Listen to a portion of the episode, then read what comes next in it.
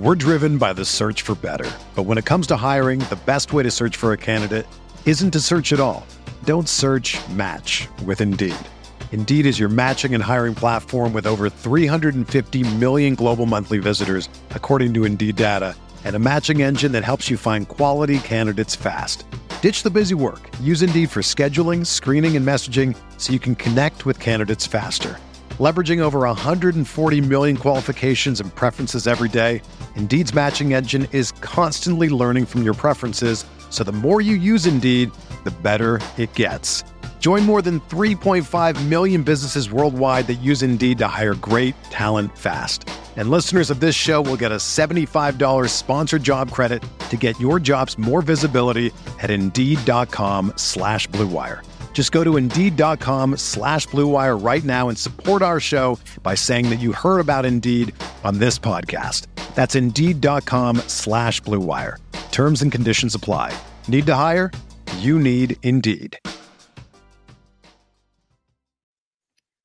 Welcome to the RotoWire Fantasy Baseball Podcast. In this podcast, Fred Zinkie and I, I am Jeff Erickson, by the way, Fred Zinkie and I will be talking about Fred's long awaited take on ADP, and we'll look at all the top free agents uh, that are still out there, what, you know, where they might go, what are we doing with them? Are we doing anything with them as a general pool uh, in terms of uh, changing their projection and all that? Plus, maybe a little talk about Dansby Swanson. Stay tuned.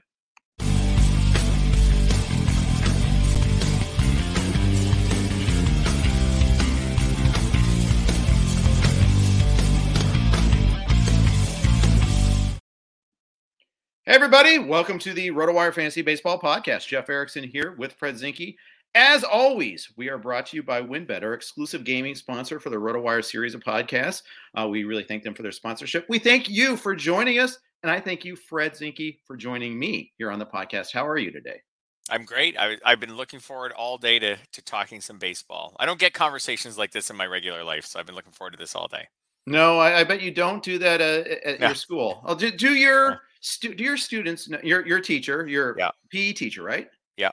Uh, do your students know what you do like do do on the side? Do, do you know not anything much. about your life? a few do, but lar- largely no. It's not something that I really broadcast or talk about much at work. So at that job, so I just kind of mind my own business and do my own thing. And as far as that goes, teenagers are pretty self-involved in general and more interested in what they're doing and what each other are doing than what their teachers doing so i don't really sure. say much about it i do have some students who know about it um, more i have students who are really into fantasy football and sure. know that i work in fantasy in general and like to talk about fantasy football so it is interesting to listen to i, I have had situations where I listen to students talk about fantasy sports, like and trash talk each other, and I do enjoy listening to them and hearing what they think at, at such a young age because that's the future of the game, right? That's the future mm-hmm. of the exactly of real baseball, and it's the future of fantasy baseball. I've been lucky that there's one high school that I know a dad whose son was running the sports enthusiast club at the school, okay. and they've had me speak uh, once a year uh, for the last two years, and the second last year or this this past fall it was in person. Yeah it's all about their football league that they have together but it's yeah. like a bunch of player uh, high school baseball player ba- baseball and basketball players that go to this club and all that and they're very interested. It's really cool. So from that standpoint it's cool. yeah when i hear about the teenagers who have their leagues together with their friends I do feel good inside when I hear about that because that is yeah. like like that's how a lot of us started. Like that was that you know that was me in the 1980s doing hockey pools with my friends and like getting it. That's how a lot of us get into fantasy sports in the beginning. So when I see them right. doing that, you know, I like I like I feel good. I feel like that next generation is is getting hooked on that fun of having a home league. And then you yeah. know a few of them might get really serious into it, and most of them won't. But if if they have that fun of having having a home league in some sports I think that's awesome. Yeah, I, I do too. I just hope the owners lockout here doesn't, you know, squash that enthusiasm for baseball with this current generation. It just mm-hmm. really scares me. News today wasn't great. Uh, they, you know, there was a report from Evan Drellich, uh, Drellich, Drellich. I, am I'm, I'm terrible with names, but uh, I've never heard him speak, so I, I always I, I, should probably dig into that and get it right next time. But anyhow, he's a fantastic uh, co- uh, baseball writer, covers uh, baseball for the Athletic. He was reporting that uh, Rob Manfred is going to meet with the owners in Florida. At, they're having their owners meeting in Orlando and Disney, uh, and then he's going to speak with the media on Thursday. There is no, there are no plans for the players and owners to meet next. So he's going to speak with the media, probably issue this big bromide, and you know we're going to have no progress towards a solution for a crisis initiated by the owners. I'm going to keep throwing that one out there. I'm I'm super angry about this. No, it's true, and I think the players are wise to remind us, right, that they they could continue use right right working off the old agreement for now, and they could open spring training on on time if mm-hmm. the owners were willing to do that. So, you know, the the concept, I get it that there is like a a problem here that involves both sides, but they they could open spring training on time and continue negotiating and and work off of the old deal for now. And the owners are un, are unwilling to do that in a sport that's worth a lot a lot of money. So very frustrating. Hopefully they sort this out, and the start of the season isn't too delayed if it's delayed at all. But very frustrating right now. Right, uh, that's right. Uh, and, and I am super, but you know what? I got to proceed as if we're going to have a season, and it's not going to be too truncated. I'm just going to keep on acting like that because what else can I do? You know, especially in my position, uh, is you know, my industry depends upon it. We're going to still have talent wars, although we're not going to have it in person. For once again, we're going to do it online. Uh, but for otherwise, we're just going to keep plugging away as best we can. Uh, let's jump right in some meteor content instead of focusing too much on the lockout. Let's discuss uh, a couple things. One, I did the ADP centric podcast with uh, Scott Jenstad on Sunday night you wanted to weigh in on like how you use ABT, ADP, like uh, just and and like I, just your general take on ADP. Why don't you go? Yeah, so uh, you know, listening to you and Scott Monday morning, I was listening to you and Scott Monday morning, and I thought, so what I found several years ago, and I think I still feel this way today.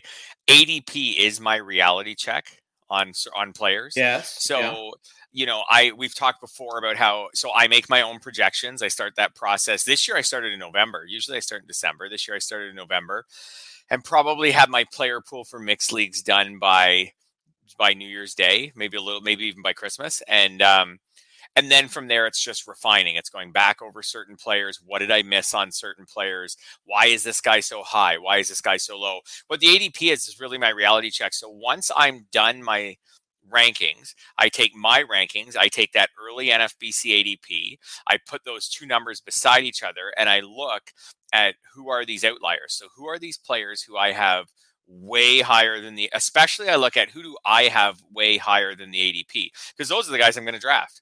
Like if we started a draft right. on New Year's right, Day, right, those are the guys I would draft for sure. So I make a list of those players. There might be 50 of them. And then I go back and go through those players with the fine tooth comb one at a time because and I and I don't move them all down, but some of them I go back and I look through and I think, oh, why am I so high on this person compared to the market? And I look through and then sometimes I realize I've missed something. Maybe I missed an injury. Maybe I, you know, may, maybe I overvalued a certain aspect of their profile and didn't notice the blemishes. Who knows? Um, sometimes I, I I I move them down. Like I, I downgrade their projections a bit. Maybe I've I've given them too much playing time. And then some players, I, I decide, no, like I'm firm on this guy. I like where I have him. That's going to be someone who I'm going to roster, I bet, in many leagues this year, unless the ADP moves, because I'm not moving on him. And I do the same thing. Mostly, I, as I said, I target the players who I'm high on. I do target the players who I'm really low on a little bit, just to kind of look and be like, okay, why do I have this person 100 spots after their ADP? Eh, sure. those those players like if I have them that low, it's probably because like I just don't feel I don't believe in them. I don't feel good about that player, whether it's injury related, playing time related, skill related. Even if I move them up a bit, I probably don't get them up to the point where I ever draft them. Like I might get them up to the point where like I have them a little more competitive against their their ADP. But for me, that ADP is a reality check. I don't I try not to just conform to the ADP and just let ADP pick my team for me. And there are players who I've picked on a whole bunch of my NFBC 50s, for example.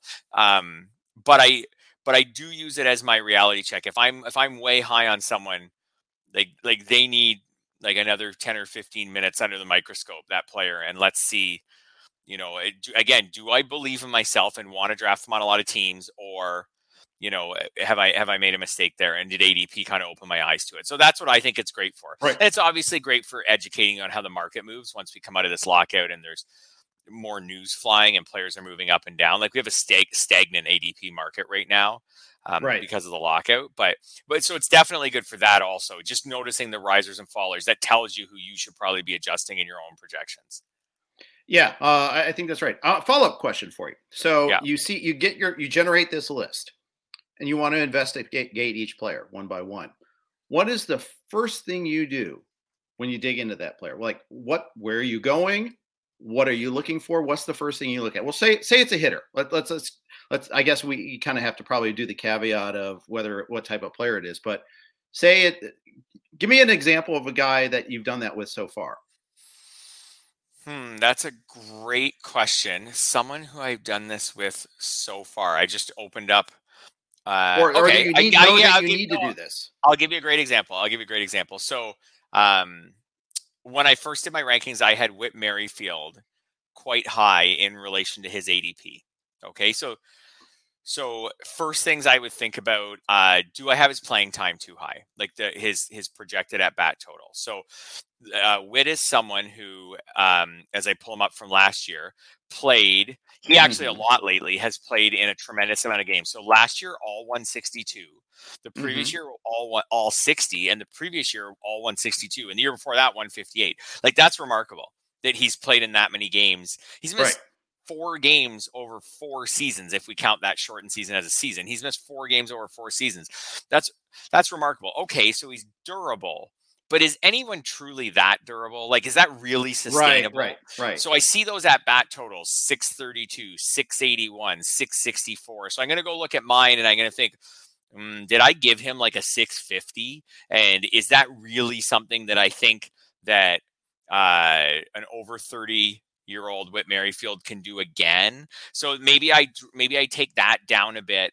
And then maybe in the process, I also look a little, okay, well, if I'm taking that down a bit, let's take these runs. What is he averaged in those three years? Kind of uh, the full seasons, at least in the runs. Okay, that's more like 95, 96.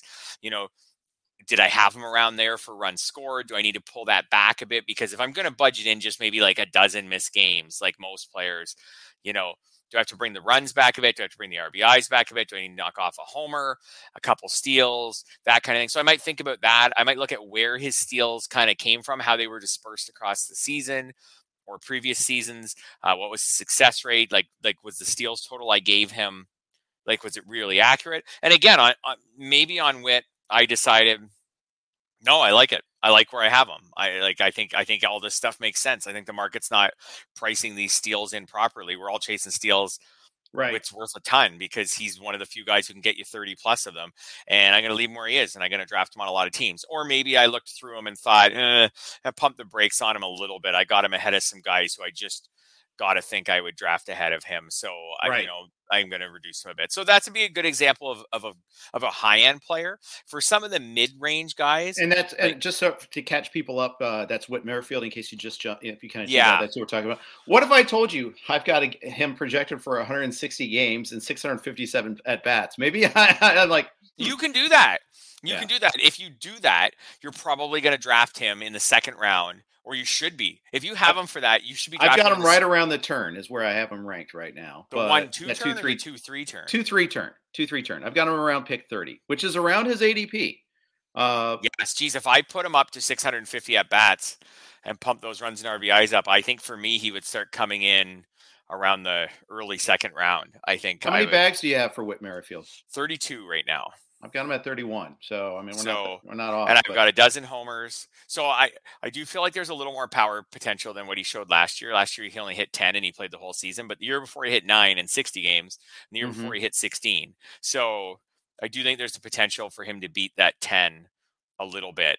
Um, so these are all the things you weigh, right? Because you know from doing because you and I do our rankings, our projections similarly with the SGPs, it doesn't take much to move them. Like Right. All of Absolutely. a sudden you give Whit like one more homer and like three more RBIs and like three more runs and one more steal, and all of a sudden he jumps over like seven players. And that takes him from you having him on the two three turn to him being someone who you're probably going to draft in the second round if you have a pick in the first half of the draft, the first half of the first round. Correct. So it's that big of a difference. Or again, I could get a little negative on Whit and I could say, eh, like he's on the wrong side of 30. Do I want to invest in a base? oh, Do I want to tie up like 30 expected steals out of you know what I'm aiming for 100 120 whatever do I want to tie up 30 of them and a guy on the wrong side of 30 who's not a high OPS guy like not a true superstar uh I feel a little negative I'm going to downgrade those steals by 3 or 4 all if I did that and I just got negative. I said, you know, I'm going down, I'm going down 27 steals. I just don't feel good. I don't, I don't, I don't believe, I don't believe he can keep this up into his 30s. I'm gonna drop him. Go to 27 steals. All of a sudden, he's someone I'll never draft. Like he falls right back to like the end of round three for me. And isn't it funny how quickly that can change? Yes. Yeah, I was just gonna say if I put him down to you know because your your your take on playing time is well, t- your, your point on t- playing time is well taken. You know, mm-hmm. you it's hard to project anybody to get a full 160 162 games the counter argument is who else would you do it then? The guy that's done it four years in a row. I mean, that's the counterpoint. But uh, yeah, I mean, it, you know, I mean, if you don't give Whit Merrifield 160 games, who are you giving 160 no one. games to? The, my answer to that would be probably no one. You just right? you just budget in seven missed games, say like you or a plus for everyone. Like you don't you don't budget anyone to play more than 155. Right. And so. the, the the tricky part there too is they're adding Bobby Witt this year at some point, preferably at the start of the season. You know, uh, Lopez has earned himself playing time. I don't know if he's a full time starter. They're getting Mondesi back. They might be getting uh, like Nick Pratto at first base to, in addition to Carlos Santana, although maybe they'll just say goodbye to Carlos Santana. I don't know. Uh, we'll see about that. But point is, it might be getting a little bit more crowded. Maybe they give Whit a day here and there. Yeah, I, I, all it ta- that's right. All it, or all it takes is one manager comment to say, "Hey, Whit Merrifield's 33 now. We got to give him a day once in a while." That's yeah. it. If his manager just decides he's 33 now, let's give him a day once in a while. Um, I, I, never. You'll remember this. Um, and I remember this really well because uh, it was when I was working for MLB.com and Matt Kemp at one point had a great streak of games played. So I just pulled it up. So he had 155, which is good. But then the next year had 159, and the next year had 162, and the next year had 161. Again, like Merrifield, that's about as good as you're going to get. Like over a three year right. stretch there, he missed four games over three years. And I remember going into the next year thinking Matt Kemp is going to play like all the games. And he was younger at right. the time than Merrifield was. He was still in his 20s. And I was like, okay, Matt Kemp's going to play all the games next year. Like he's as rock solid as you can expect for playing time. That next year he played 106. The year after that he played 73. 150 then he got back to 150 the next year 154 the next year then 156 the year after that so he got back but there were two years in there where um, you know everyone everyone can get hurt Matt Kemp yeah, at that point could get hurt, and and then we kind of had fat Matt Kemp after that, and a different kind of player. But and when he was playing all those games, he was stealing like thirty five and forty bases. So this guy yeah. was young and athletic and super talented, and yeah, dating Rihanna, and yeah, yes, yeah, anyone can get hurt. Yeah, yeah, yeah. You're you're durable until you're not. Yeah, and you're fragile until you're not. You know the the and you know some people some players remain fragile, but a lot of times they're unlucky too. And oh, it's like yeah. Jeff Bagwell had that label, and then he like changed and put like a glove on his hand, so every time he get hit on the hand, he wouldn't break a thumb. Uh, yeah. And the next thing you know, he had a Hall of Fame career. So it's the, the, other guy. The other guy you'll remember really well. This was Hunter Pence. He was yeah. amazing, amazing at playing in basically every game right. in a season. Like I, am just looking at him right now. Like he had a string of year after year after year where he played like 154 or more, and he had some 162s. And then all of a sudden, at age his age 32 season, so right around where Merrifield is, he had a 52. And after that, he never had another one. That he had 106. He never had another one that was close to uh, playing in every game. Like it just it hit. He at one point he finally got hurt, and after that he was never the same as far as durability goes. I'm not saying that's going to happen to Merrifield, but it's something I have to be aware of with him. So, sure. anyways, that's just an example of someone who, you know, who was really high. Uh, Sal Perez was another one. We can stick with the Royals, right? Like he's yeah. really, he was a really tough rank coming off like a season where it was so incredible for a catcher and so much playing time for a catcher. And when I first spit him out of my projections, he was really high, and I had to go back and think like, is this really sustainable? Like, uh, right, talking about a primary catcher who played 161 games last year and hit 48 home runs. Like, like that's insane. So, so going back and trying to figure out, so ADP can kind of guide me to that. Like, hey, Fred, mm-hmm. if you don't look relook at your rankings, you're going to draft Salvador Perez in every league. Okay, do I want to do that? And maybe I do, but I want to definitely look at him again before I decide that. Yeah, I like. I have zero, and, and you get to talk to yourself in the third person uh, too. So hey, Fred. That's, well, this yeah. is me inside my own head. When I'm in my own head, you're right. Then I have to. Yeah, you know, when I'm in my own head, I I got a third person myself. Sometimes helps my confidence. Do you answer yourself in the third person when you start talking to yourself in the third person? That's the question. Uh, I don't want to. I, I, don't want to get everyone listening to think I'm insane. So I'm going to say no. I don't. No, I, I don't think I talk to myself in third person. I don't think I have these conversations back and forth in my own head. Although I, pro- I probably do actually. I probably have it too as yeah. well at times. I think we all do when you're yeah. going back and forth on these dilemmas, which is why slow drafts are so awesome and why early ADP is so awesome. So right to really reflect on these guys. So also for some other guys, where Merrifield and Perez are really high end guys. For other guys, like you got to really look at their spot on their team and how much do you have the playing time right? Do you have the mm-hmm. line eh, based on the role and the lineup and everything like that? So um yeah, and again, seeing if did I miss something? Did I miss an outlier BABIP? Did I miss an outlier home run to fly ball rate or something like that that caused me right. to rank this person really high? Yeah, that, I think that these are all things yeah. you need to address. Absolutely. Mm-hmm. Uh, before we start hitting the uh, major league free agent pool, uh, we got to share a quick sponsor note. Our friends at WynnBET. If there's one thing we appreciate here at RotoWire, it's making good decisions and even more so making the right decision. Listen up, folks. I have an incredible offer for you with RotoWire's newest partner, WynnBET the premier digital casino and sportsbook app. WynnBET is now the exclusive sponsor for RotoWire's fantasy podcast. WynnBET brings you all the latest action with a user-friendly interface, moneyline bets, boosted parlays, over-unders, round robins, live betting, and so much more are at your fingertips. Want a break from sports betting? Head into WynnBET's digital casino and take a spin on roulette, double down in blackjack, slam the slots, or try your hand at baccarat. WynnBET is currently available in eight states Arizona, Colorado, Indiana, Louisiana. Welcome, Louisiana. Michigan, New Jersey, Tennessee, and Virginia, while rapidly expanding.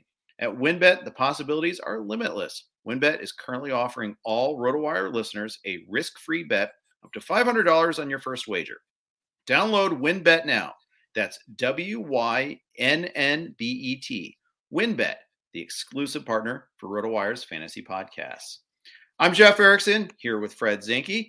We are going to go today, we're going to go through available free agents, talk about uh, how we value them for fantasy, whether we should, you know, bump them down a smidge or not because they're unsigned. Maybe there'll be a compressed spring training. Maybe they won't, you know, they won't get as much uh, time to ramp up to speed, especially if they don't sign right away.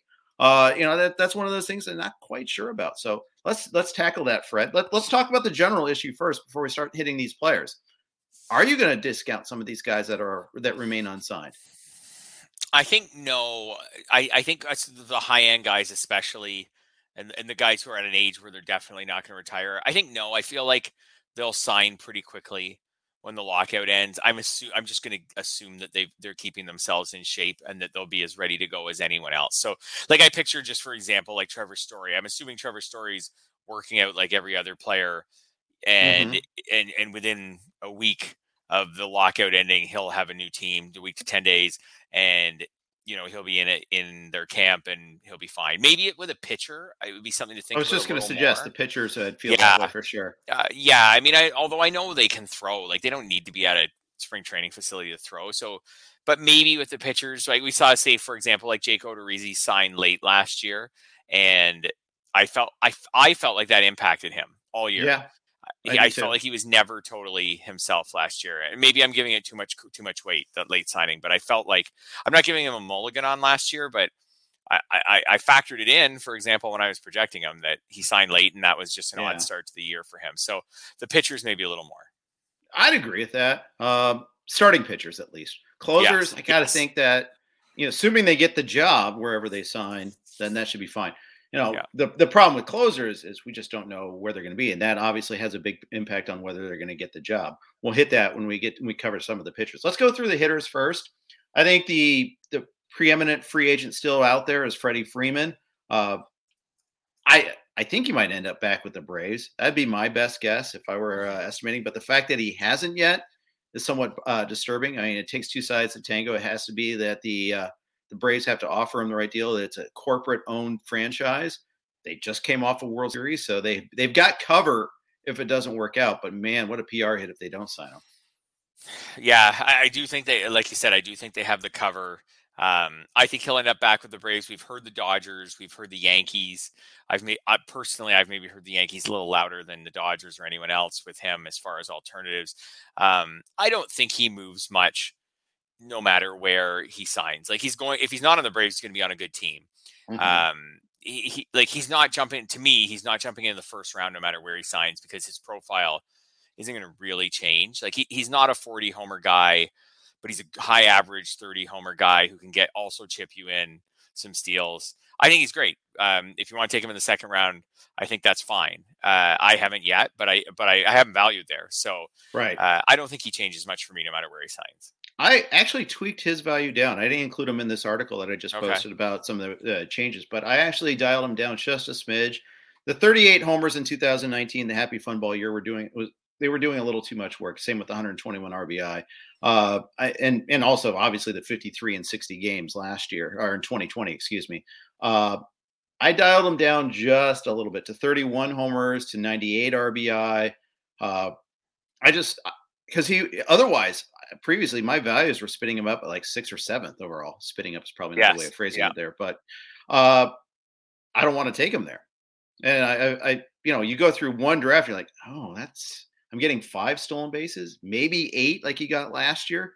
Yeah. You know, same thing with Vlad Jr. We talked about that a little bit last week. Uh, I did one build with Vlad Jr. in the first round, and I felt like I was chasing speed the rest of the draft. So, because it's not only that you know, you know, do you have to do you have to address stolen bases maybe in the second round? That means you're passing up on an ace, or, or maybe you get that yep. ace, and then you're really trying to chase on stolen bases. So, I don't like that start. But if he's my second hitter, I kind of feel a little bit better about it.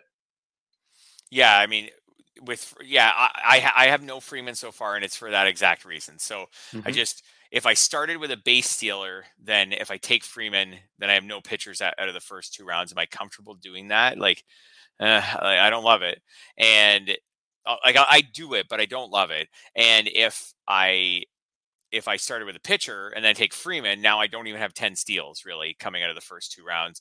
And again, like, do I have a plan for that? Well, the Whit Merrifields, Cedric Mullins, the Starling Marte, they might be gone by the time it gets back to me. And then I'm going to be chasing steals. Um, again, unless I have a plan to get a bunch late somehow. But um, right. yeah, I don't love it. Also, first base is deep.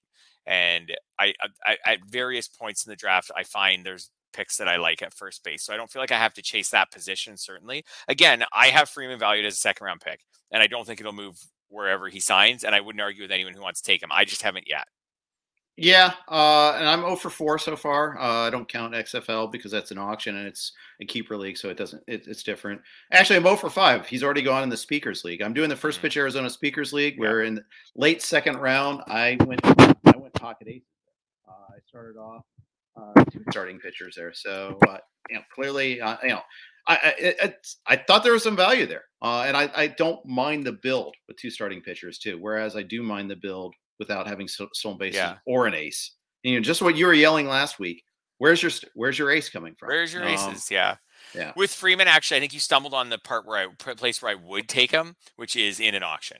In an auction mm-hmm. where I can build my team however I want. Right. If I feel like the value is good on Freeman, if if the bidding stops at a price that I feel like he's worth, like he is one of the more consistent, you know, stable values in fantasy baseball. So I'd be fine with taking him in that, and I'll just have to make maybe I go a little more stars and scrubs than I wanted or whatever to make sure I get my steals guys as well. But I, I would do it in that. It's the draft that really locks you in.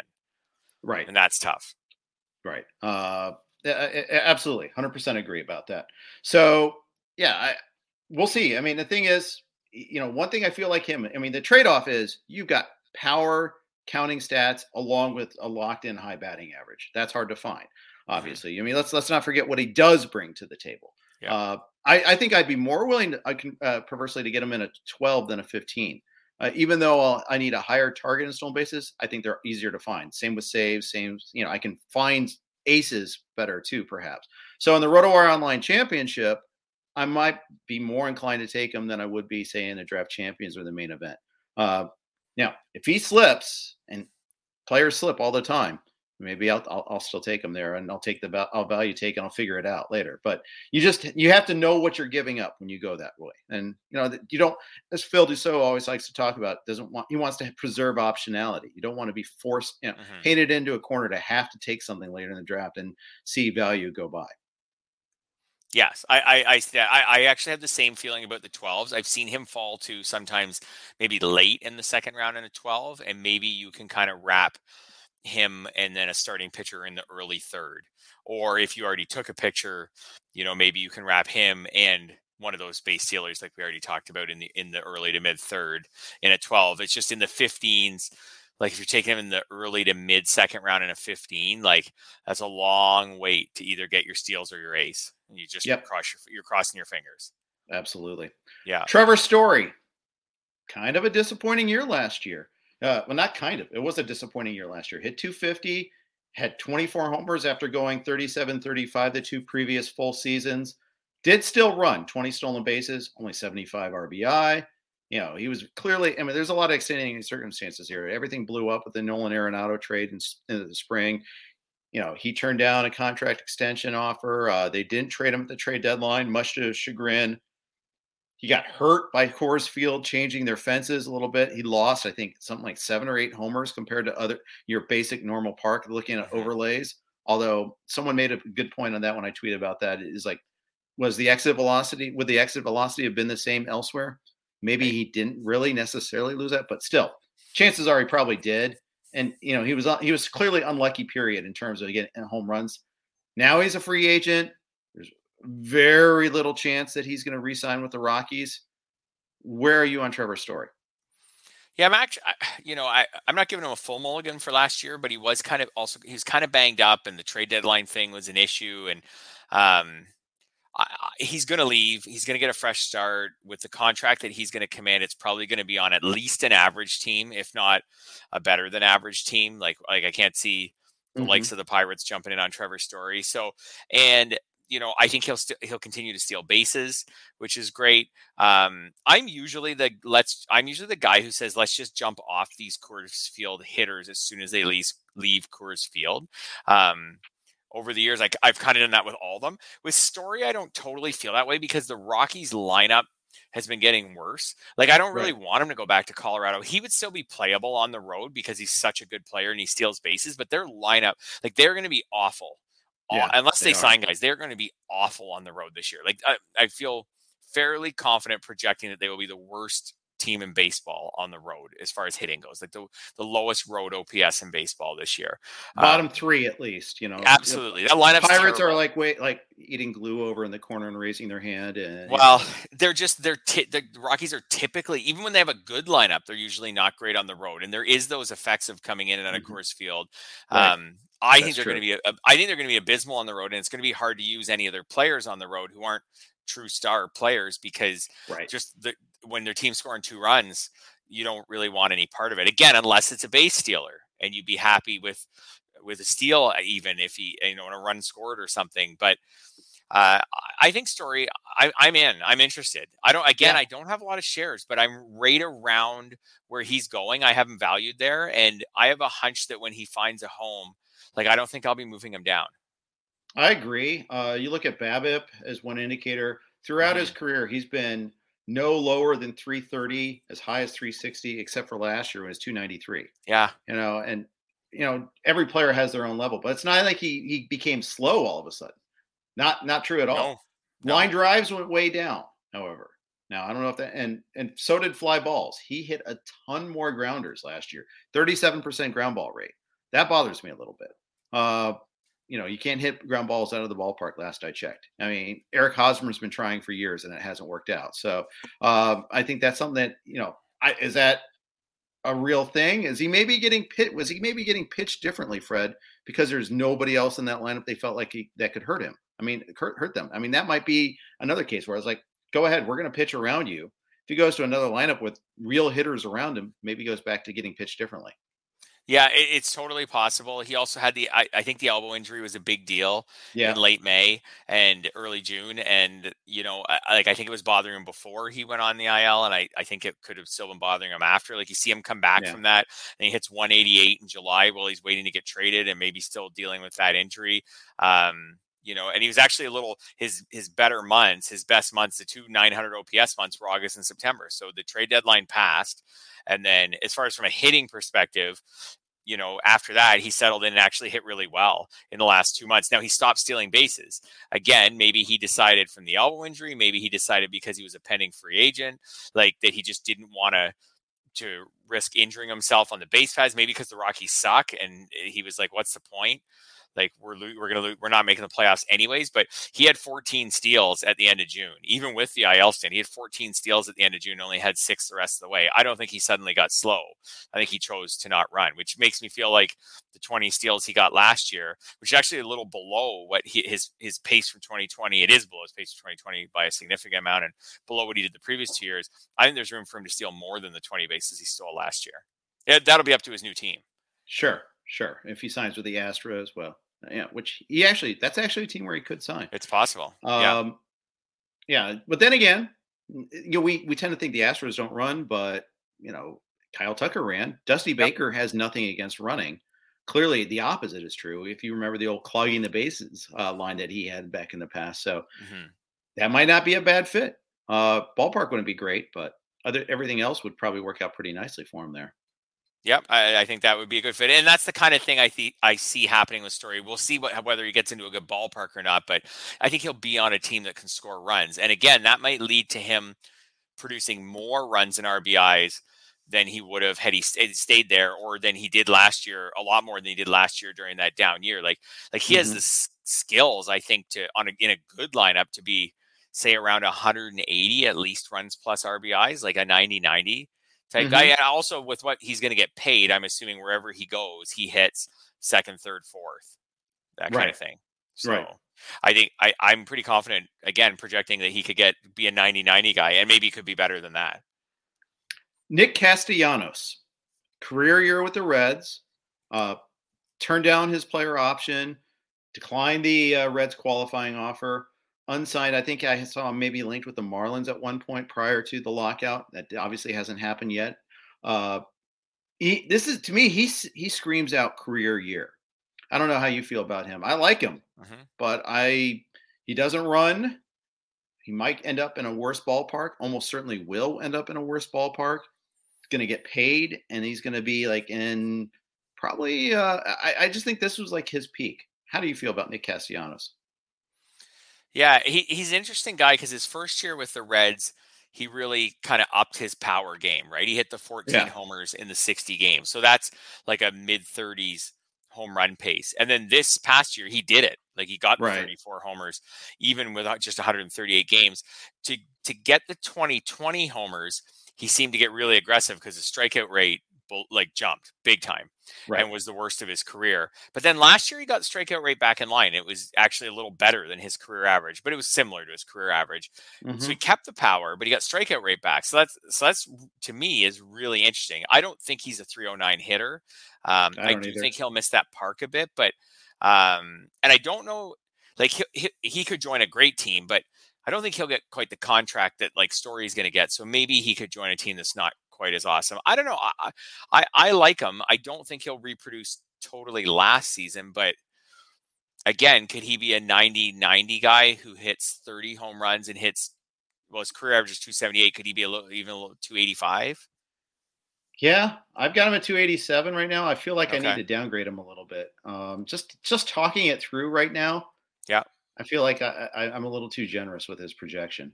Uh, he only played 138 games last year too. Quietly. I know. So um, he could get right into the middle, like a high average, good power guy. Like he could get right in the middle of a really good lineup. He's a guy who, if if he signed at the right team, like a really good yeah. fit for him, like a good park and a good lineup, like I could could push him even higher. And and he's another guy. I don't know. We've hit on a lot of these guys today where.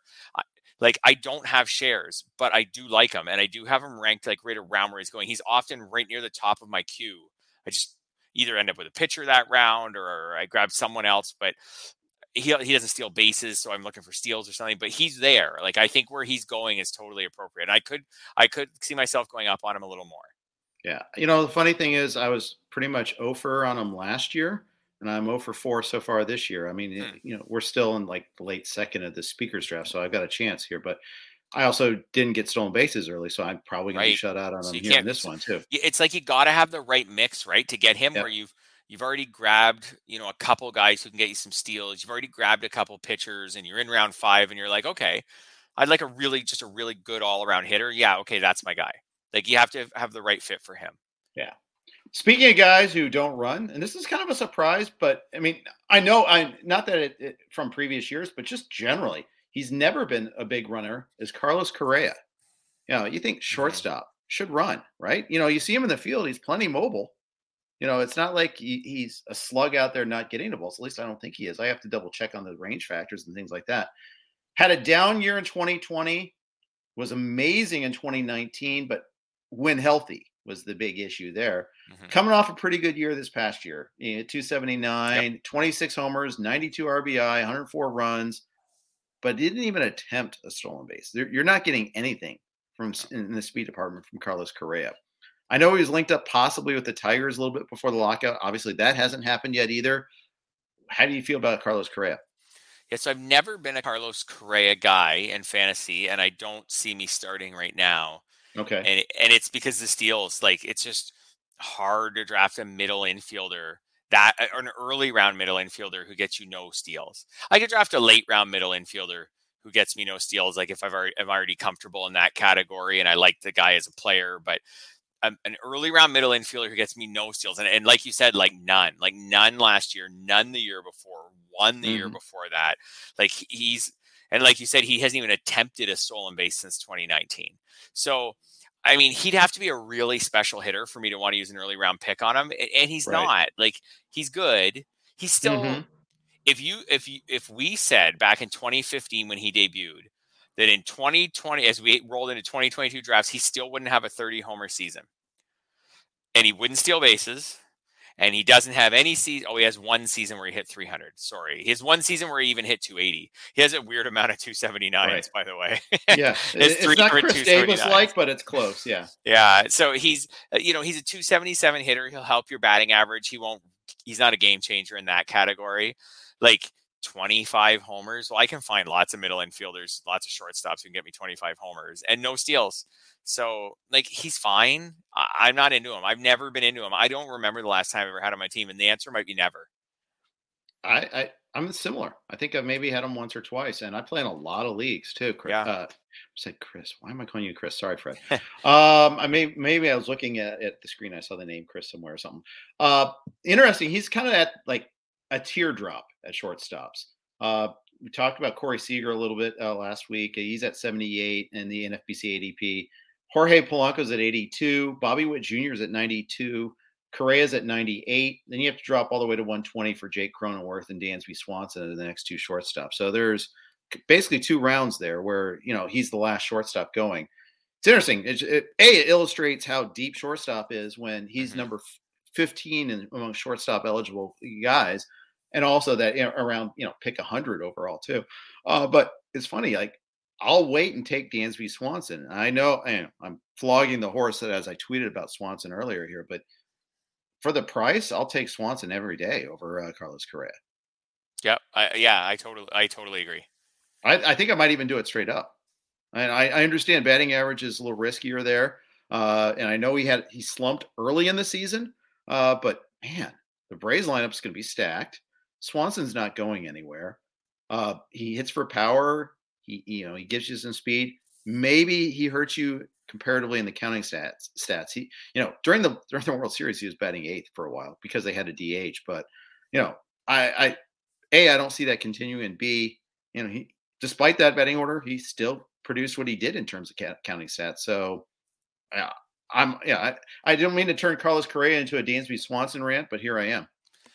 Yeah, I, I, think they're I think they're comparable in the sense that the power numbers should probably be about the same. So you're basically trading with Swanson. You're going to get eight to ten steals that you're not going to get with Correa. With Correa, you're probably going to get an extra 30 batting mm-hmm. average points or something like that.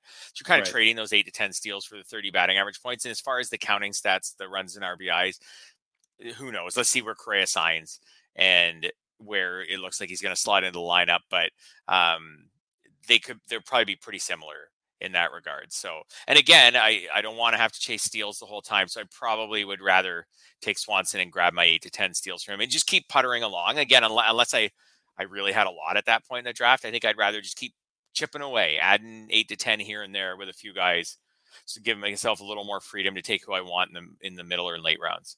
Yeah, I think so too. Uh, it's just uh, Swan. I'm going to go back to Swanson one more time, and it's you know his ADP went down he was going around 100 last year. Now he's like 117, 120, something in that range. I just, what did you expect? You know, other than what he gave you. I mean, maybe batting average slightly better, but wow. I, you know, I, I don't know. I, am just, I'm all over Dansby Swanson. I guess I just want to make that known again there. But yeah. Uh, I know. Sorry to hijack, but that's how I that's how I roll. no, uh, I, I, mentioned before we leave him because I knew you wanted to discuss him, and I said I had yeah. I did have a thought on why he hasn't gone up. Okay. Um, I think a couple things, and I said to you that my answer wouldn't just be that we're all idiots, but that would be part of it. Um, we do love the shiny new toys, and now I think the consensus is like now we just saw what his best is, and people get bored with those things so quickly. Even though, like you say, his best was really good last year, but people don't want to just lock in the good; they want great. So then they're like, okay, well I'm gonna I'm gonna try this other guy because he might be able to do it all and be better than Dansby Swanson. They don't just take the reliability of Swanson, but I think the, but I think the other part is that middle infield is just really deep. It I think is. that's why he's having trouble jumping up. Is there's just so many middle good middle infield options, um, and it is a place where people are trying to get speed. That I think it's just it's just a really deep spot, and it's hard for him to climb that middle infield ladder, even when he just had a good season. Yeah, I also think that that might be the end of where I'm comfortable with the shortstops. I think maybe Willie Adames, uh, but after that, it kind of drops off. Like I don't know how you feel about Gleyber Torres. Um, I'm not super comfortable taking him, even at Agreed. even at price. Uh, Luis Urias had a great year last year, qualifies at three different positions. Not super comfortable with him. Uh, in part because I don't think he has one set position. Maybe he is their third baseman all season long this year, but I don't know. Uh, you know, and it, and it, gets grimmer from there. And then you're, and then you have to jump all the way to like after 200. Then I'll dive back in and like Brandon Crawford or something. But uh, you know, there, there's that spot there where there's a good like 70 pick gap where I'm comfortable at shortstop. Yeah, I, I agree with you. So shortstop is good. Like it's stacked. It's loaded mm-hmm. at the top. And it, it's deep enough, but I do want to get my shortstop again. I, I also because a lot of them steal bases. Like I do want to get my shortstop. I agree with you. Urias, like third base is such a wasteland that if I get him, I don't mind him, but third base is such a wasteland. I probably need him there if, if I'm taking him at that point. So, um, yeah, I, I, would like to have my shortstop by Swanson or so. Like I wouldn't, I wouldn't mind taking Swanson if I don't have one at that point. Uh, right. I don't want to, I don't want Brandon Crawford to be my starting shortstop if I can avoid it. Yeah, I, I agreed. I mean, I, I like him being my middle. Yeah, not my fine. shortstop. Yeah, yeah. I think that's the way I'd approach it there. Yeah. Uh, we got some more hitters to attack, and I think we're gonna have to push the pitchers back to next week, just the way uh, this is going, and that's a good thing because we have a lot to talk about. But uh, quick note first, though, from our friends at Thrive. Experience a new way to play daily fantasy sports on Thrive Fantasy. Thrive Fantasy is an exciting player prop fantasy contest. With Thrive Fantasy, you can eliminate the countless hours of research and focus on only the top tier athletes that have the biggest impact on the game. Sign up for Thrive Fantasy today and receive a free six month RotoWire subscription. Here's how you claim your free RotoWire subscription. One, visit rotowire.com slash thrive. Two, deposit a minimum of $10 and receive a 100% deposit bonus up to $100. Three, play in your first paid contest and receive a free six month RotoWire subscription. It's just that easy. Big thanks to Thrive. We're driven by the search for better. But when it comes to hiring, the best way to search for a candidate isn't to search at all. Don't search match with Indeed. Indeed is your matching and hiring platform with over 350 million global monthly visitors, according to Indeed data, and a matching engine that helps you find quality candidates fast. Ditch the busy work. Use Indeed for scheduling, screening, and messaging so you can connect with candidates faster.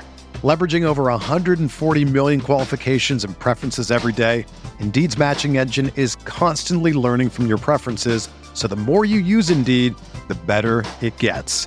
Join more than 3.5 million businesses worldwide that use Indeed to hire great talent fast. And listeners of this show will get a $75 sponsored job credit to get your jobs more visibility at Indeed.com slash BlueWire. Just go to Indeed.com slash BlueWire right now and support our show by saying that you heard about Indeed on this podcast. That's Indeed.com slash BlueWire. Terms and conditions apply. Need to hire? You need Indeed. The best way to learn a language? Immersion. Living where the language is spoken and using it every day.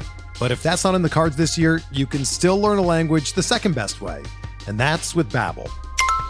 Be a better you in 2024 with Babbel, the science-backed language learning app that actually works. Don't pay hundreds of dollars for private tutors or waste hours on apps that don't really help you speak the language. Babbel's quick 10-minute lessons are handcrafted by over 200 language experts and help you start speaking a new language in as little as 3 weeks. Babbel's designed by real people for real conversations, and their tips and tools are approachable, accessible, rooted in real-life situations and delivered with conversation-based teaching so you're ready to practice what you've learned in the real world. Here's a special limited time deal for our listeners. Right now, get up to 60% off your Babbel subscription at babbel.com slash bluewire. That's 60% off at babbel.com slash bluewire, spelled B-A-B-B-E-L dot com slash bluewire. Rules and restrictions apply. Whether you're a world class athlete or a podcaster like me, we all understand the importance of mental and physical well being and proper recovery for top notch performance. That's why I'm excited that Unified Healing is sponsoring this podcast. Unified Healing is a new and super innovative global network of wellness centers powered by Energy Enhancement System, or EE System. If you haven't heard of the EE System, you'll want to listen up. This technology promotes wellness, deep relaxation, purification, and rejuvenation. At hundreds of locations across the globe, access to a center is easy and affordable. Interested in experiencing the EE system technology for yourself? Go to unifiedhealing.com slash bluewire to learn more and find a center near you. That's unifiedhealing.com slash bluewire. No material or testimonials on the Unified Healing website are intended to be viewed as medical advice or a substitute for professional medical advice, diagnosis, or treatment. Always seek the advice of your physician or other qualified healthcare provider with any questions you may have regarding a medical condition or treatment and before undertaking a new healthcare regimen, including EE system. And also, big thanks to the Blue Wire Network for their sponsorship and hosting us on their their podcast system. Uh, we are talking about free agent hitters still and how we rank them. A prominent free agent that hasn't signed, and there's a possibility he might not sign, is Nelson Cruz. Fred, uh, he's one of the very few DH only guys. If you use 20 games as your qualification to qualify, you know, for DHs. There's there's like six of them, and only four of them we're going to you know be drafting on, maybe five.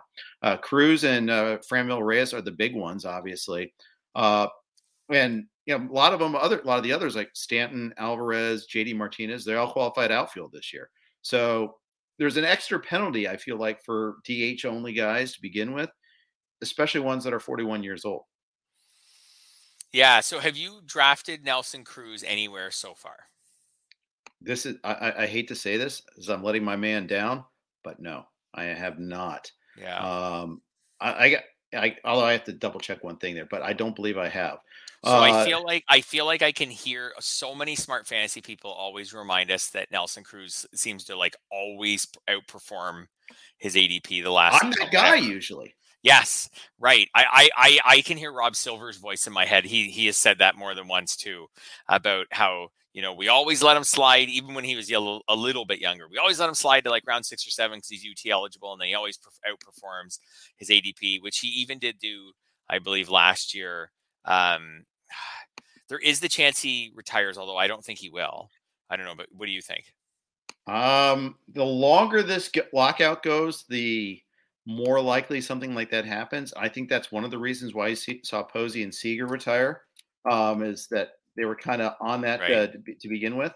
Uh, but You know, possibly. Um, I don't I have any. like the NL, yet, if the the. NL doesn't add the DH, he could retire. But it, I, I'm assuming they will. Yeah. Um. I, yeah, I think yeah, that might be right, but uh, thing is, I mean, almost every team could use what he did. And the other thing that's kind of scary is what he did with the Rays. Now, it might just be, and I know Todd and Clay were talking about this. He was just really bad with the Rays. 226. Although he did have 13 homers in 55 games, Fred. That's that's good. We like that. But he just didn't hit nearly as well. He was only on base at 283 clips. So struck out 63 times in 237 plate appearances. So it's a very accelerated K, uh, K percentage there. Uh, but they were talking that that's kind of a bad place to hit. And maybe in particular for him, it just didn't work out well. Yep, I, I I think that's possible, and it was again like it's a like a late season shift to a team, and yeah, Mhm. maybe he just never really got comfortable there. They're a bit of a unique organization. Um, that really makes to me his batting average. The time with the Rays, he hit 226. That makes his batting average last year 265. That stands out to me. Um, I want to project it to be better than it was last season. That being said, it's hard to project someone who's over 40, so to have an uptick in batting average. Like you Right. just assume once it starts to go, it you know, like it's not coming back. But um, he he doesn't run well anymore, so he's not going to be as much of a run scorer. Right, we know whatever team he's on, they're going to pinch run for him once in a while. That's going to cost him a few runs. Um, he's not like last year he scored 79. Um, so he's not like a big run. Like like back in his heyday, even just a few years ago, he's scoring 90. So he's not really there anymore. Last year he drove in 86, which is like fine, but it's not the like he was consistently getting us around 100 Right. for several years. And so so again, are we going to project someone who's 41 and will turn 42 in the middle of the season? Are we going to project that guy to be better than last year? Does that make sense, right? And he hit Right. 32 homers even with the 13 in in Tampa. Like you said that was a good rate. He hit 32. So again, are we going to project more than 32? Are we going to you would think at his age we'll project like a little more even of a downturn to 30 or Right. something like that. So it's just like, do you want to use that pick on a 41 year old UT only guy, no speed? I know he got three steals last year, but no speed and 30 homers, 85 RBI, 75 runs, 265 average. Yeah. Eh, You're It's- you're making a good anti case here. It's fine. It's fine. If he does that, like it won't be a bad pick. It's fine. It's just not. It's not that exciting. It is. It's I, I Uh, just unless you believe he can go back to being 37 homer, 95 RBI, 80 something runs scored, 290 Nelson Cruz. If, if he does that, he's a steal right now. yeah, for sure. He is. I just can't get that his age. I just can't. I can't get myself to project that. Yeah. Well, the, the good news is that he's all, he's becoming cheaper than ever. Uh, you know Yes. that that you know we always say that you you've never lost, but he, and the thing, good news is you're getting even more of a discount than you have in the past, which is pretty nice. So there is that that's pretty handy. Uh, so I, I I don't know. I I think I'm to need, and Todd Zola brought this point up too uh, in the time, like my tweet about the DHs is there are more lots of multi-position guys. The, the problem is you have to if you're getting a DH only if you're getting Franmil, you're getting Nelson Cruz, you better make sure you have a bunch of those guys, especially in a draft and hold league where you can't readily pick a guy up to fill a position that you need. You know, and granted, you know, you in some some formats, okay, just slot him in outfield. I guess if you don't, if your league is very generous on uh DH position eligibility rules, but otherwise, like, yeah, it's just it's hard just to snap a guy up, and, and if you're in a draft and hold league, yeah, it's it's really a disadvantage. I I, I had that. I I felt like that was something that was holding me back last year a little bit. That I couldn't move guys around. I always had to have him in the DH slot. Mhm. Yeah, and, and it's going to impact again how you build your teams like category wise. Like like Yeah. now he's got to be in your, you can't squeeze another middle infielder into that utility spot. Some weeks Mhm. it's a little speedier or something like that. So Right. It's going to impact that. I had the I had a Nelson Cruz decision really for the first time in one of my drafts just this week. It was him and Eddie Rosario at the top of my queue, and I don't even know what the pick was. I'm gonna say it was not pick 200, but approaching pick 200, around pick 200 Right. and I t- and I took Rosario. So It's funny because he's like the next guy we're going to talk about. Rosario is, and uh, you know, it's funny if you listen to James and Michael uh, Simeone uh, they, and their do not draft list are guys that are not guys that won't be drafted. Sim, uh, Rosario's name came up, uh, which I thought was kind of funny. Is you know, playoff hero, I get that, but you know, had a pretty rough time in Minnesota before the trade. Wasn't that great in Atlanta even, but then caught fire in the playoffs. Uh, that he used to be this steady Eddie. I mean, he really was. Yep.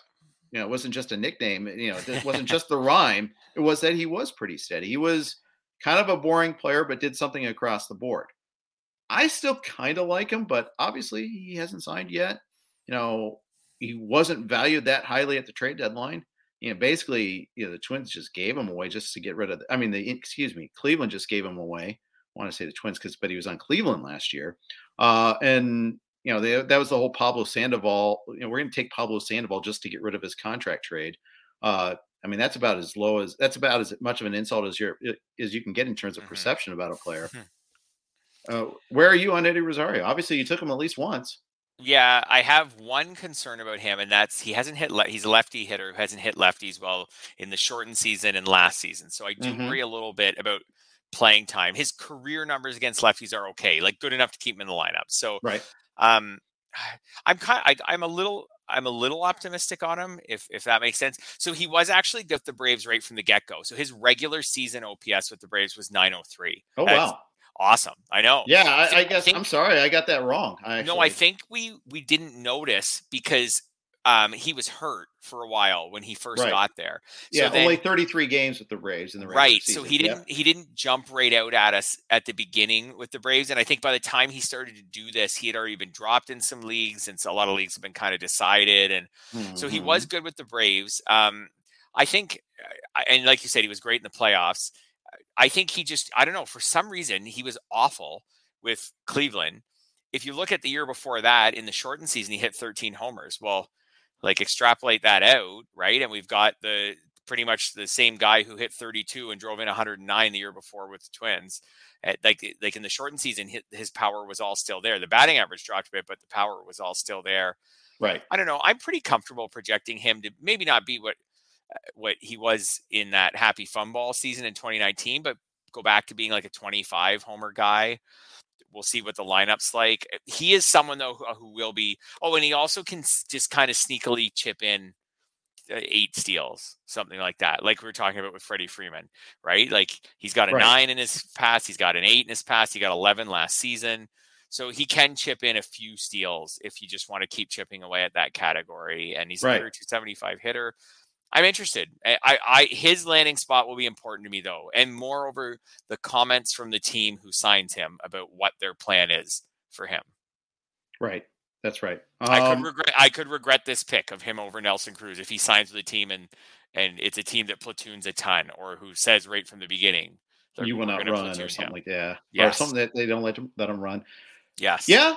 Uh, I can see it. I mean, the, th- the thing is, 2019, 137 games, only three stolen bases. It's like, mm-hmm. oh, that's not great. Uh, but you know, he did run again after, like as you alluded. Yeah, he ran with Cleveland, and he ran a little bit, only a little bit with Atlanta, but that was also because he only played a little bit with it. Yeah, so hard to say.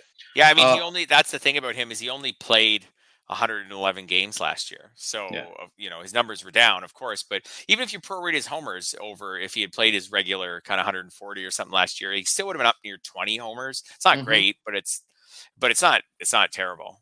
He's it's his age 30 season. He shouldn't melt away. No. He's exactly though the type of player that's hurt in the the, the current labor uh, uh market. You know, right. teams would rather go get a young player at minimum salary at 90% of his production. He's not a star, mm-hmm. but he's going to cost, you know, 10 times more than, you know, he'll be at least $5 million, right?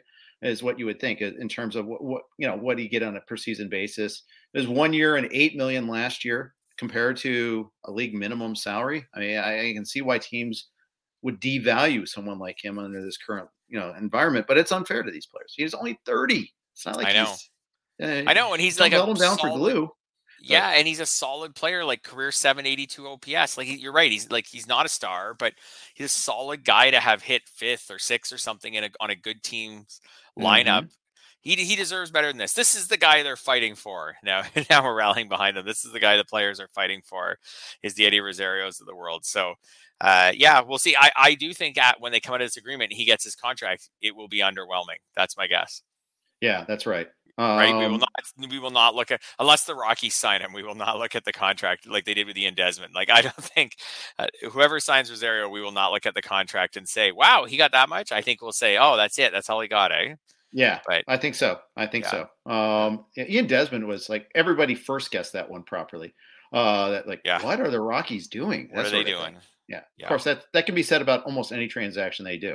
Uh, unfortunately, Yes. it seems like that. The weird thing is they have spent some money at times. They just do it like sporadically. They don't do it, you know, like consistently. They sometimes they spend big, kind of like the Angels of the National League. But uh, I don't know. They spend big at times and then are penny wise other times, pen, penny foolish. I guess. Yes. But uh, Yeah. so it goes. All right, let's sneak in a couple more bats before we sign off. We'll do we'll do free agent pitchers next week, unless we decide not to, but I think we will. Uh, hopefully by then we'll have some something to talk about. Kyle Schwarber played for two teams last year, two new teams. First the Nats, then the Red Sox after being a longtime Cub. Uh, made a big splash, uh, had big injuries, qualifies at first and outfield this year. How are you on Kyle Schwarber? Uh I haven't I haven't shook how well how much of his production from last year was condensed into June. Mhm. That miraculous June where he hit yeah, 16 home crazy June. Yes, that's right.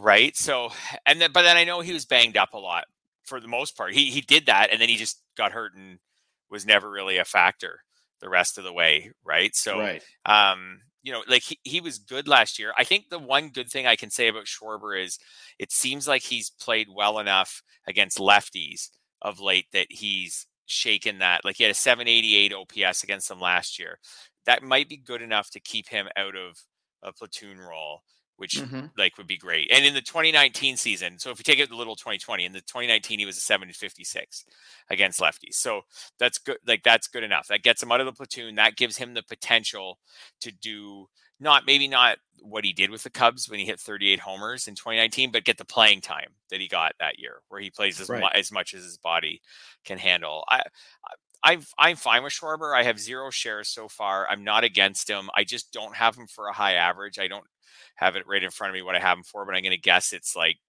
two under uh, like 250 ish. He's a career 237. I think I'm a little higher than that, but I've got him at 244 myself. yeah, I might I might be a might be a little higher high. Yeah, I, I'm I'm probably in the 240s too. Um, no speed, obviously, but I feel pretty good projecting that he could hit 30 over 30 home runs. I think he could hit 30 Same. 35 or so. I'm at Like, 34. he has legit power. exactly. So yeah, you we're in the same neighborhood with him. So Yeah, it's funny how I- you say that. I, he's another guy who I've priced. Uh, he never gets to the top of my queue, but he's always like when he goes. Like I'm not like, oh, phew, Kyle Schwarber, that's a bad pick.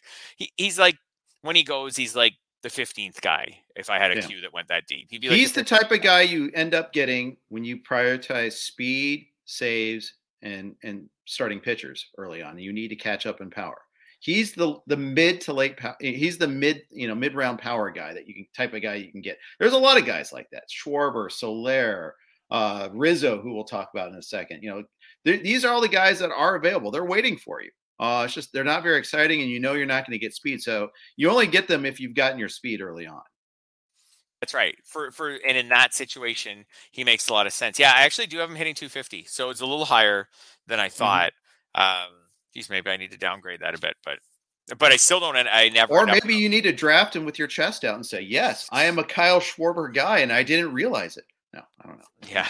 Don't do. Uh, May- just- Maybe. How about this? Kyle Schwarber or Eddie Rosario? Schwarber goes first. Who would you rather? Or is this? Or are you just going to default? I have Rosario ranked higher, but I don't know. That's it's an interesting. So do I barely, but Yeah. about the same. By I have them 10 for about the but- same. I have them for about the same combined homers plus steals, right? Because because Rosario I have at eight steals, so I have Mhm. them.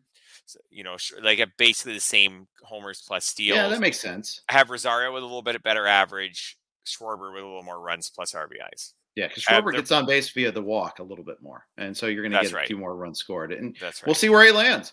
Kyle Schwarber Yeah. could go to He- Colorado for all we know and just hit bombs. That would be like super nice. So would he be more more park dependent maybe than any of the other hitters we've discussed so far, just because so much of his value is tied up in home runs? He could be. Of, of like be. all the free agents we just talked about, me Rosario might be the most team dependent as far as he needs a team that's going to play him every day. Right. Schwarber Like we we want to see him in a good park. Yeah, we more do. than anything. Though it's kind of funny, you know, the, the small samples. Like we saw Joey Gallo and Rizzo kind of just be meh. Gallo was really terrible with the Yankees. Actually, we're like, oh, Gallo in Yankee Stadium, that left, that right field porch, give me that. We still might say that this year, um, and you might be right. But uh, it's funny how it didn't really work at, according to form, which uh, it's always weird how that happens. Are you a never Joey Gallo this year? I, I pretty much am. I'm not, uh, but I'm also not prioritizing him. I just I haven't gotten him yet there's always somebody that likes him a little bit better than I do. Uh, someone who's punting batting average is like, yeah, I'm all in, bring it on, you know, uh, because it's that's always going to be a drag, and he might he might sneak a bag in or two here or there, and that that'd be pretty nice. Uh, but yeah, I haven't ended up with him. Let's continue down the former Cub path. Kris Bryant had a pretty good year, better in the first half than second half. I feel like, yeah, he's just not the star though that we all expect him to be. No. He's a good player, and it gets hold, held against him.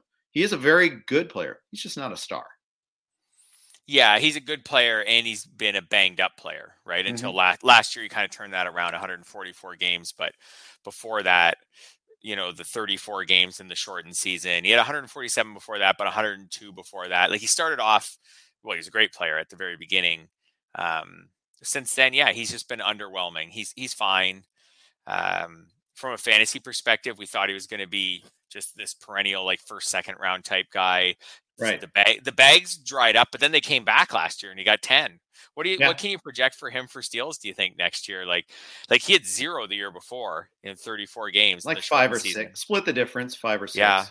Do you think this I is mean, just a guy who ran a bit last year because maybe the Giants wanted him to run? Maybe he was a free agent and wanted to show.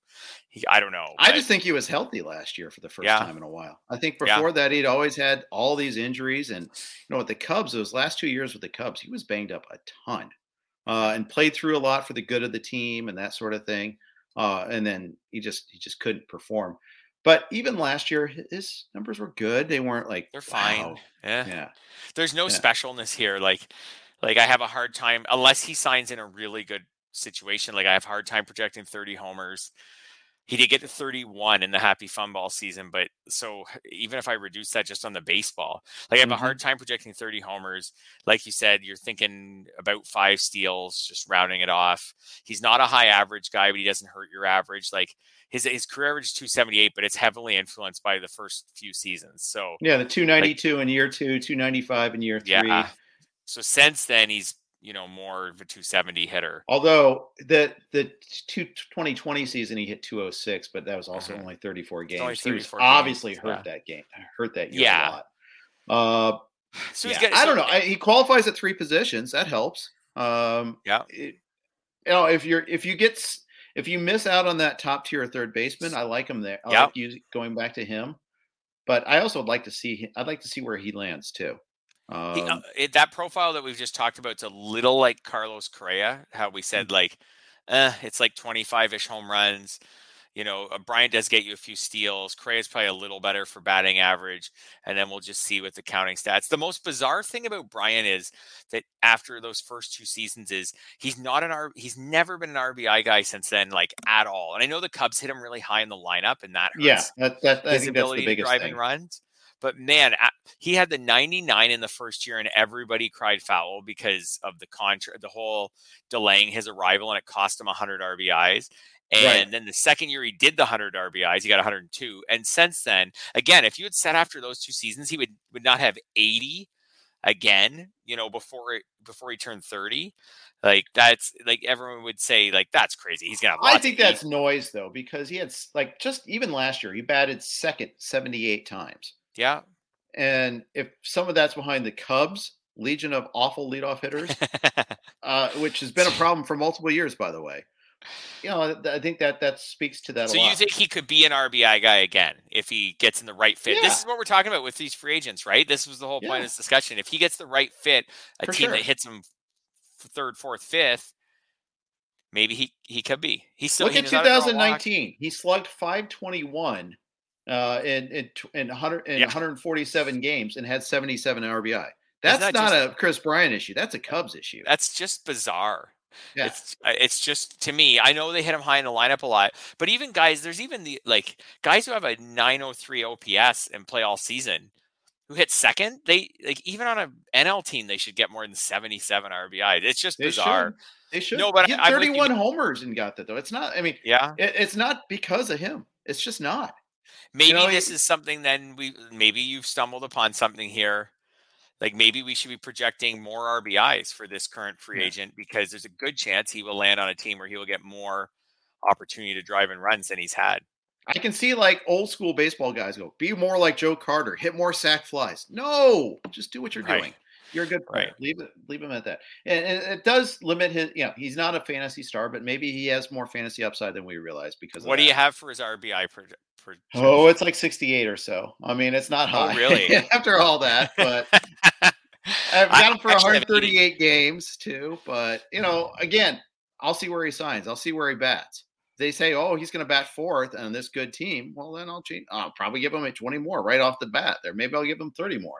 Uh, you yes. know, that, that's just the thing about him. You just can't tell what we started hitting on, I think, with these last few players is the guys who you really have to watch where they sign are these yeah. mid-level Schwarber, Rosario, Bryant. They're all in the same general area in the draft, say like right. in and around 100 to 200. The Freddie Freemans and Trevor Stories are going to be fine. The the crummy players are going to be crummy. These guys, like that we were just talking about, they could be anything from the cleanup hitter or or something on a, on a pretty good team to you know not on a great team. They they they didn't get as much interest as we thought, or, or some team signed them, but they're hitting them mm-hmm. seventh. Like these guys could could vary a lot. Yeah, they could. They, yeah, they absolutely could. Let's uh, finish off with uh, one listener question. Uh, Jeff Whiteley or Whitley, I think it's Whiteley, because uh, I think he's tweeted us before, sent questions to us before. Asks, uh, had the fifth pick, 14 team roto. Do I go Cole or do I get a bat? I answered in the chat that if I get Jose Ramirez there, I'm going that route. Um, now, there's obviously a lot of different ways. I mean, Tatis slips. Sure, I'm taking Tatis, and I've seen him slip. In fact, I think in the speakers draft, that's what exactly what he did. Uh, but you know, I, I, think a little bit depends on that. But I don't mind going Cole and starting my build there. You know, if there's an overall contest, especially now, you're a 14 team road. I'm guessing there's not an overall contest. You, you may not feel as compelled to push the uh, starting pitcher there. Who do you take? Do you take the pitcher? Do you t- or, or which bat do you take? Yeah, so so I've actually had the fifth pick in drafts a lot, but they've mm-hmm. been 12s. Um, and I've tried them all. I've done a Cole, I've done a Bichette, and I've done a Soto when he fell to me. Um, so far, uh, I, I kind of liked the Bichette one because I got my steals and then I came back with a second round pitcher and I felt pretty good about that. Um, in a 14 team, I could still get like it. I think when I took Bichette, I got I took Brandon Woodruff in the second round. If it was that's still pretty good. If it's a yeah. 14 team, I may not quite get him. So just going by ADP, I may be more Zack Wheeler. So Bichette and Zack Wheeler, or Cole and I don't know who goes around there. Devers is gone by then. I think Albies is gone by then. Uh, Machado. How about that? Cole and Machado, or Bichette and Zack Wheeler. I go Bichette Wheeler, but um, I, I, have no problem with either. Yeah, uh, that, those are both good builds. Again, I did. I like Jose Ramirez there too a lot. Oh yeah, I, I, haven't been in any drafts where he's made it that far. I think yeah, I don't know I if I've even been in anywhere he makes it, it to fourth. I like Ramirez because of the third base eligibility. Everybody sure does. Everybody yes. I've taken Ramirez third and fifth so far. Two, two of my four like NFBC NFBC fifties. I started off with Ramirez, and I really like that build. Ramirez, yeah. and then I go arms usually. Um, I know, and, and, I will say the time where I did the Soto, which is a, like let's be honest, Soto's a way better hitter than Bo Bichette, but mm-hmm. like as a player. But when I did the Soto, and then I came back with the pitcher, whether it was Woodruff or Scherzer, I can't remember, whatever, uh, Wheeler. Then again, here we are. I'm into round three. I have like ten steals, and where am I going to go from there? So I did feel a little pressure that way. So yeah. Yeah. I, I kind of found the Bichette one the easiest to work with. I feel like there are some pitchers. You can also get into Grom probably around that pick in in the second round if, if you want to go there and take that risk. So I did I didn't mind that build.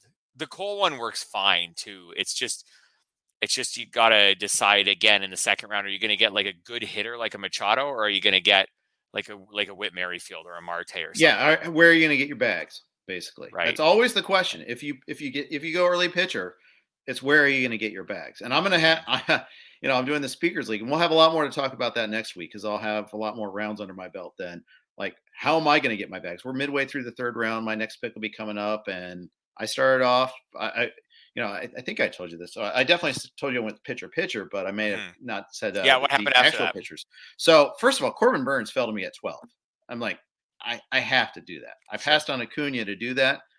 Okay, we'll see. I, I, it's a little nerve wracking because Acuna could be 1.1 this year very easily.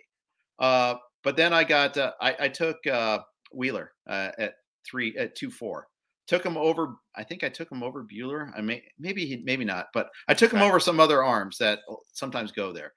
You know, you can take him versus That's Scherzer. Fine. You can yep. versus you know you know. I'll take him over to Grom too. I just I'm gonna have to I have to get another pitcher before I get to Grom. That's the way I'm kind of really kind of kind of taking things right now. Is I like Degrom. I've added him twice both times I've gotten another pitcher first. I don't want him being my first pitcher just from the inning standpoint.